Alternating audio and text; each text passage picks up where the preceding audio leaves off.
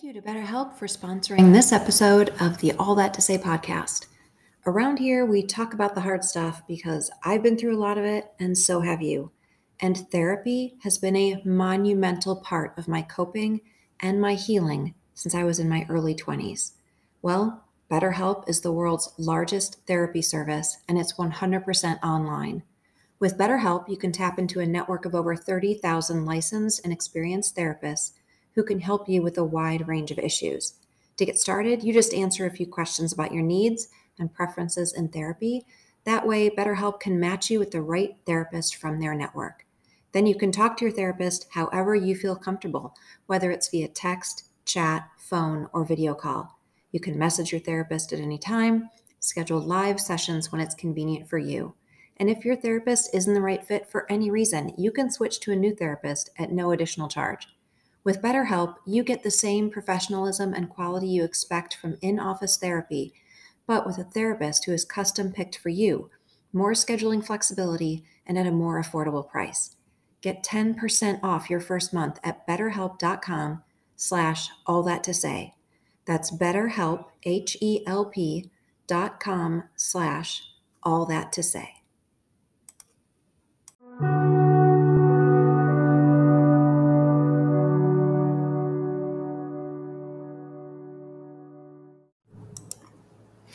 Hey, sweet ones. Welcome back to the All That to Say podcast with me, your host, Elisabeth Klein.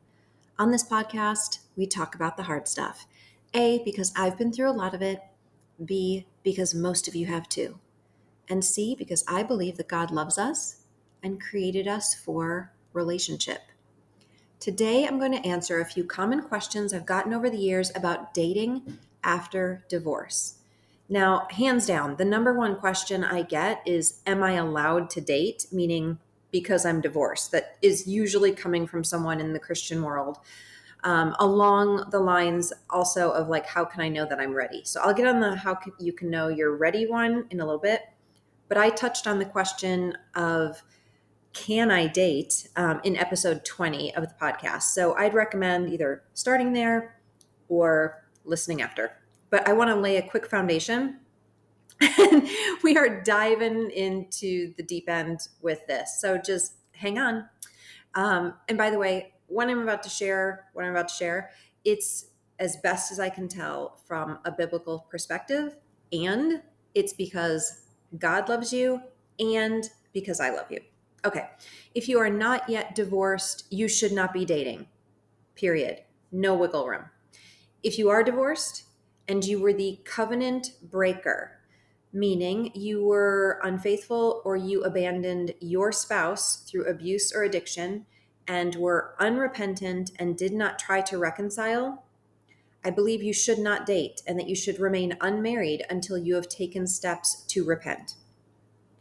If you are divorced and were the covenant breaker, but were repentant and took steps to reconcile, but they were not received, I believe you can date. And therefore, when I say I believe you can date, I believe that I'm also meaning you can remarry at some point. If you are divorced and were not the covenant breaker and did all you could to try to reconcile, I believe you can date and remarry. If you are single, I believe you should not be having sex. Sex when you're not married is called fornication. The Bible talks about this. If you are currently married, you should only have sex with the person you are married to. Sex with someone else when you're already married is called adultery. The Bible is clear about this. If you are separated, I believe you should not be having sex with anyone, including your estranged spouse. If you are divorced, I believe you should not be having sex with anyone, including your ex spouse. Okay. How's that for just like tiptoeing in with some light topics? Okay, so let's jump in with a couple of questions. Question one What do you think about when someone says they deserve a good man. Okay. I heard that a lot. Now, I like I heard like people would say to me, "You deserve a good man." And my knee jerk reaction was usually something like, "Thank you," or "That would sure be great," or "I know, right?" You know, ha ha ha. But really, who says? Like who says that I deserved a good man? Was it because I was nice? Because at the time I was only in my 40s and my life wasn't over yet? because my first marriage was so hard that the second one had better be amazing to make up for it because it would have been super great for Jesus to like throw me a bone. Okay, but really, why do I quote unquote deserve a good man? Because the way I see it, I slash we all deserve, quote unquote, whatever Jesus doles out. Don't get me wrong. I am clearly all for raising the bar and not settling. And I'm totally not saying you should intentionally walk headlong into the worst relationship with the meanest man you can find as soon as possible. What I'm talking about here is the concept of deserving. I don't think we deserve an amazing and easy and light and fluffy life filled with romantic love. Not because we're like horrible people or anything, but just because. A person doesn't deserve things. We're not owed anything. We're not entitled to these things. We're not promised a good man and romance and a second chance at marriage and amazing sex and fulfilling intimacy and being crazy in love for the rest of our life. That's not biblical. That is cultural. Now, can we want these things? Sure. Um, can we, you know, be grateful if the Lord brings them to us? Sure. But we're not promised those things, which to me means we do not deserve, quote unquote, those things, nor should we expect those things or sort of be living in limbo with our life waiting for those things. And neither should you. We are promised as followers of Christ that our lives will be hard. We are promised also, though, as followers of Christ, that our lives will be abundant. So we need to start with realigning our expectations. Christ gave us his life. We can move forward in abundance knowing that he loves us more than any man could ever love us. He wants to bring us to the land of the living. He wants to heal us. He wants to use us. And we may need to get to a place where that is enough because we are not promised these cultural things and therefore we don't quote unquote deserve them. I know that was kind of a tough one. Okay, I'm moving on to the next question. How do you know if you're ready to date? It starts with actually being single, as I said up there. Meaning, if you've not yet signed divorce papers, you are not yet single, even if you feel like you are, and you should not be dating. Then it moves on to sort of the next phase, which is taking significant, sufficient time to heal. Do things like go through divorce care, see a counselor, do some coaching, go through my e course, Heartbreak to Hope, grieve, grieve, grieve, lay low for a while, rest, journal. Um, I heard someone use the phrase, do the heart work. I love that. Go out with your girlfriends, paint a room in your house, buy a dog, serve someone, take a class, pick up a new hobby for at least one year post your divorce date. By the way, divorce care suggests one year for every four you were married before dating. Girls, trust me. So then, once you're divorced, once you've done some major grieving and healing work, then and only then, for your sake and your future date's sake, and if there are kiddos, for your children's sake, only then should you consider dating. So, here are some ways to know you're not ready. If the idea of dating repulses you, you're not re- ready. If you hate men, you're not ready. If you haven't forgiven your ex husband, you're not ready. If you are feeling desperate and panicky about living the rest of your life alone, ironically, you're not ready if you have a burgeoning addiction to alcohol, food, shopping, porn, sex, etc., you're not ready. If the thought of a date scares you to the point of like emotional paralysis, you're not ready. If you want to be remarried because you're financially broke, or you think your kids need a father figure, or to prove to your ex husband that you're worthy of man's love, or because you're scared to live alone, or you need to fill your bottomless void of need, you're not ready to date and therefore be in a relationship that's leading to marriage. I say all of this with all of the big sisterly love in the world. However, if you have done the work, if time has gone by, if you have prayed about it, and you feel God is leading you, you might be ready. If you've talked to people you trust and they think you're ready and they support the idea, and I mean like people who know you super well, like a counselor, like your family, like your closest girlfriends, you might be ready. If you find yourself doing just fine on your own, like you're enjoying your life, you're not crying lonely tears every night, you have good friends, you're doing your thing, you might be ready. If you can take or leave a man, you might be ready. If you're looking for a companion and not a savior, you might be ready. I would say this only you can know if you're ready. No one can answer that for you. And I would also say, you can always try. You can always go on one date to test the emotional waters. And if it freaks you out, you can choose not to go on a second date and regroup and keep living your sweet life for a little while longer until you're ready to venture out again. Okay, I'm going to share one of my dating stories. So, if you've followed me for any length of time, um, you know that I was uh, between divorce day and remarriage. Um, there was, let's see, my separation, divorce. I'm getting the timeline all wrong. You'd think I would know this.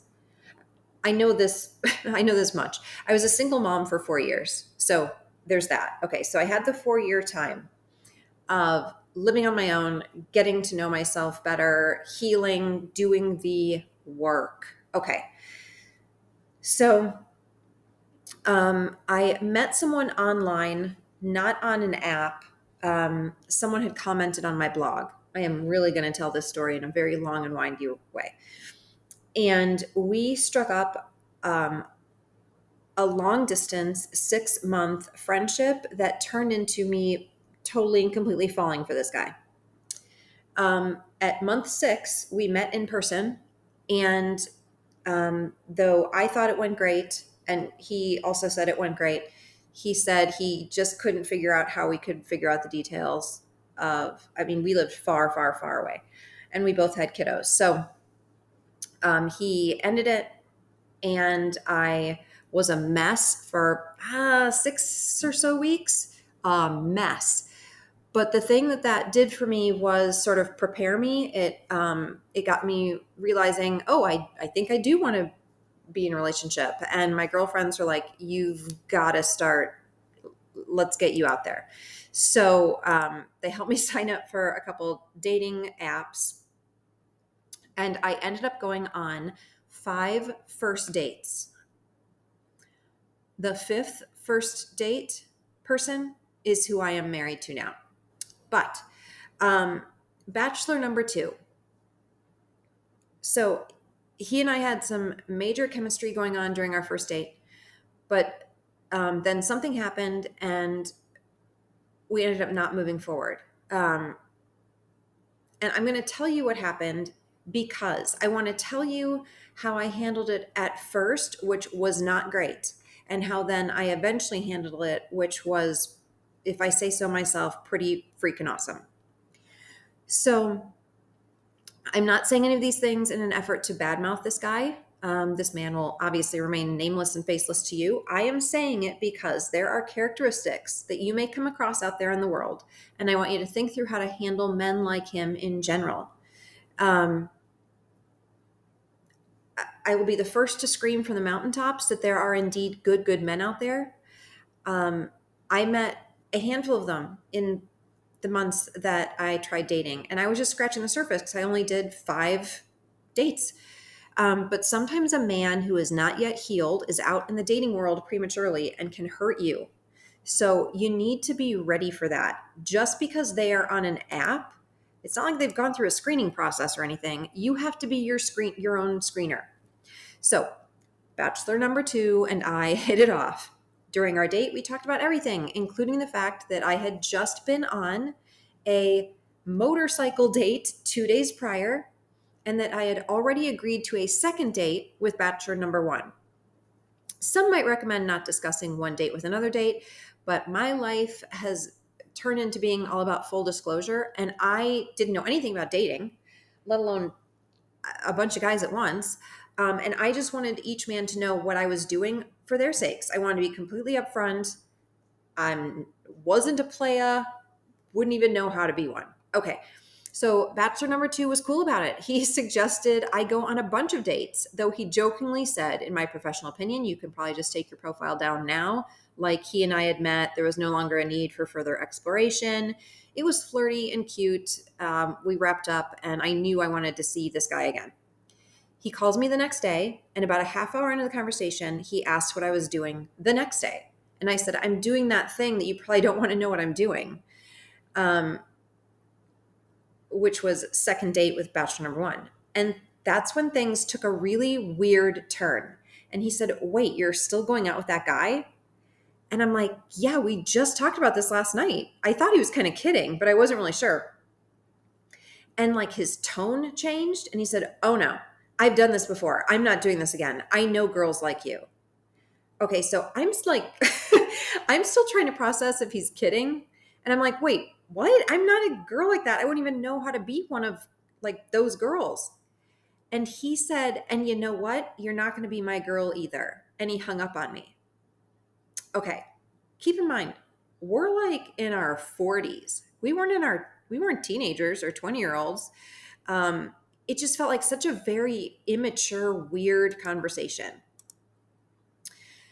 I'm standing in my living room my mouth is just hanging open. I'm like, what in the world just happened? Oh, here's where it's really embarrassing. I immediately call him back. It's where all my old patterns kicked in. Um, it was my knee jerk reaction. I'm not proud of it. Um, I left him a voicemail saying that he must have misunderstood me and that we had just talked about all this the night before. I was simply trying to be a woman of my word by going on the second date with the first guy, but that I really did have more chemistry with him and I wanted to see him again, and that I really wasn't one of those girls, whatever that even meant. I then received several long texts filled with put downs about my character, questioning my salvation, and a final statement of do not contact me again. Okay, I was stunned. I was beside myself.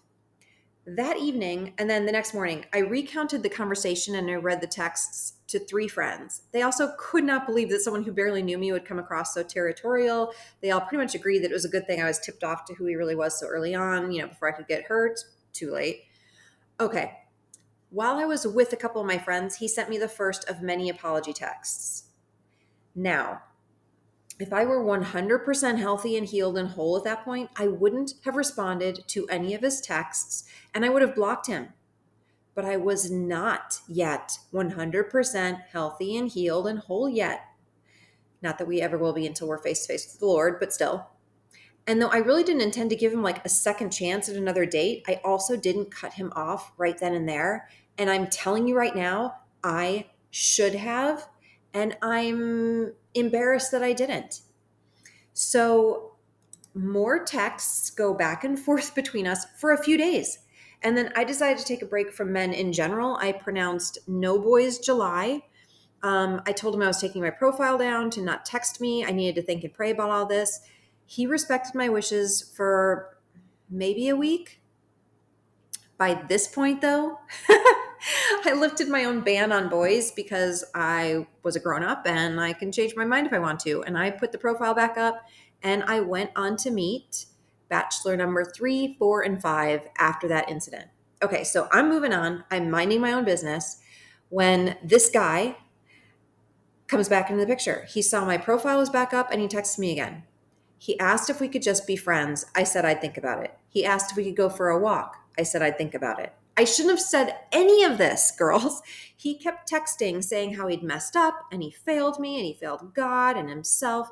I mean, these texts were like novel length. They were way too long for how little we knew each other.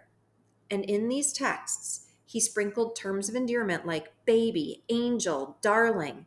And my favorite, you're my girl. Oh my gosh, I'm so totally not. I now realize this is like love bombing. Okay, but one morning, I woke up to a few even longer than usual texts all in a row where he had crossed the line. I know the one phone call should have crossed the line. Um, because, but in this text, he invited me to, to go to Florida with him for the weekend. And then this is how he ended the text I've made up my mind. You're going with me. We'll get separate rooms. I'll pick you up on Friday night. And I'm like, did he just tell me what to do? Yes. Yes, he did. He had just inadvertently poked the bear. I was triggered and I was mad. I responded with a ridiculously restrained message. Uh, there are so many things in this text that make me uncomfortable. I am not going away with you this weekend.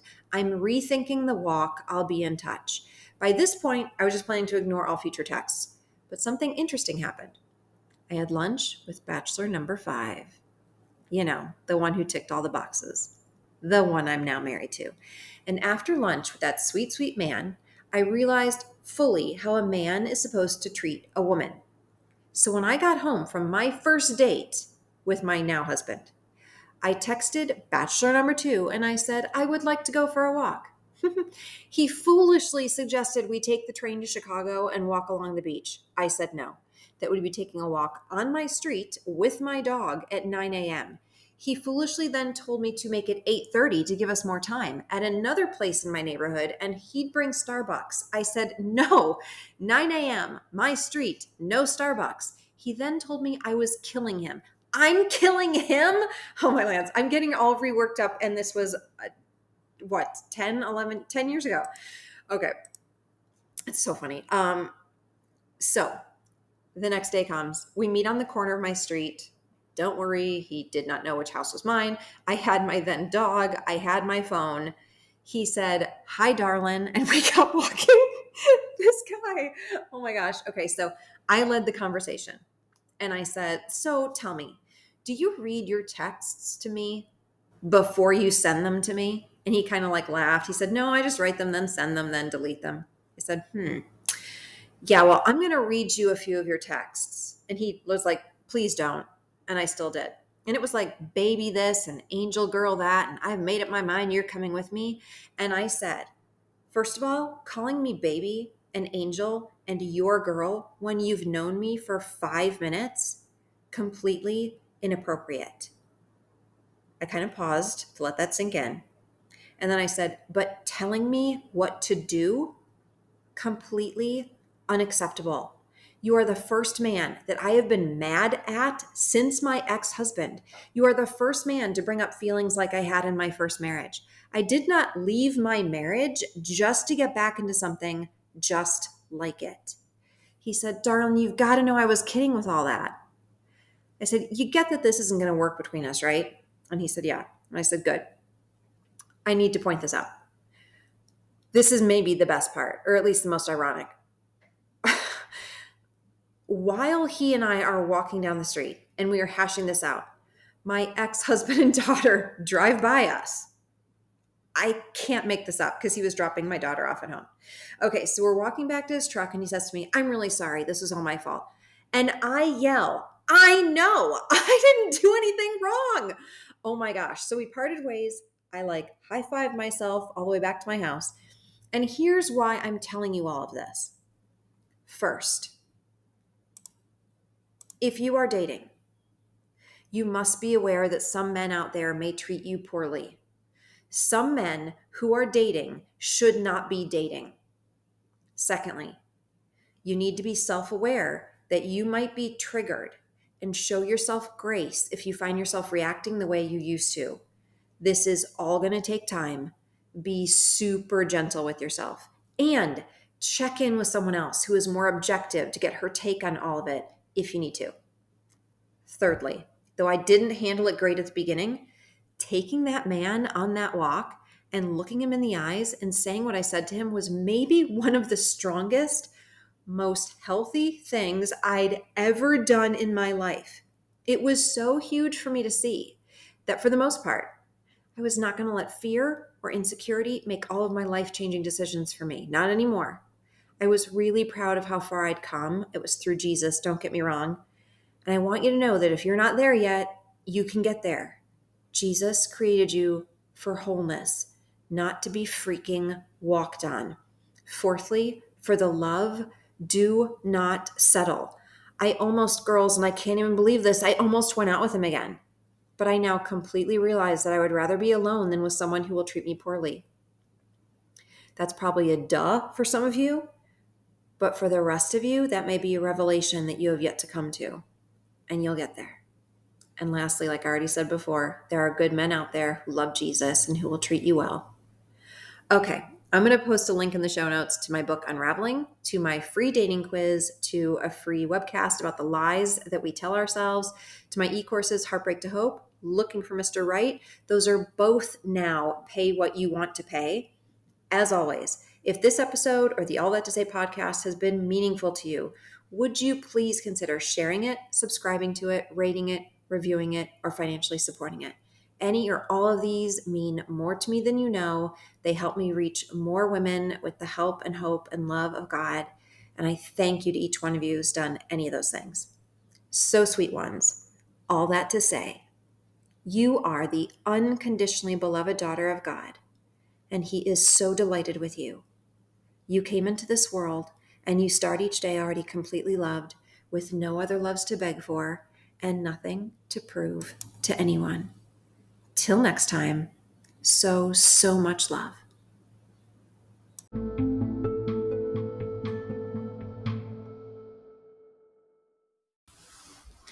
If you are walking through a divorce or you know someone who is, I have written several books that will bring practical help and healing during this really rough season.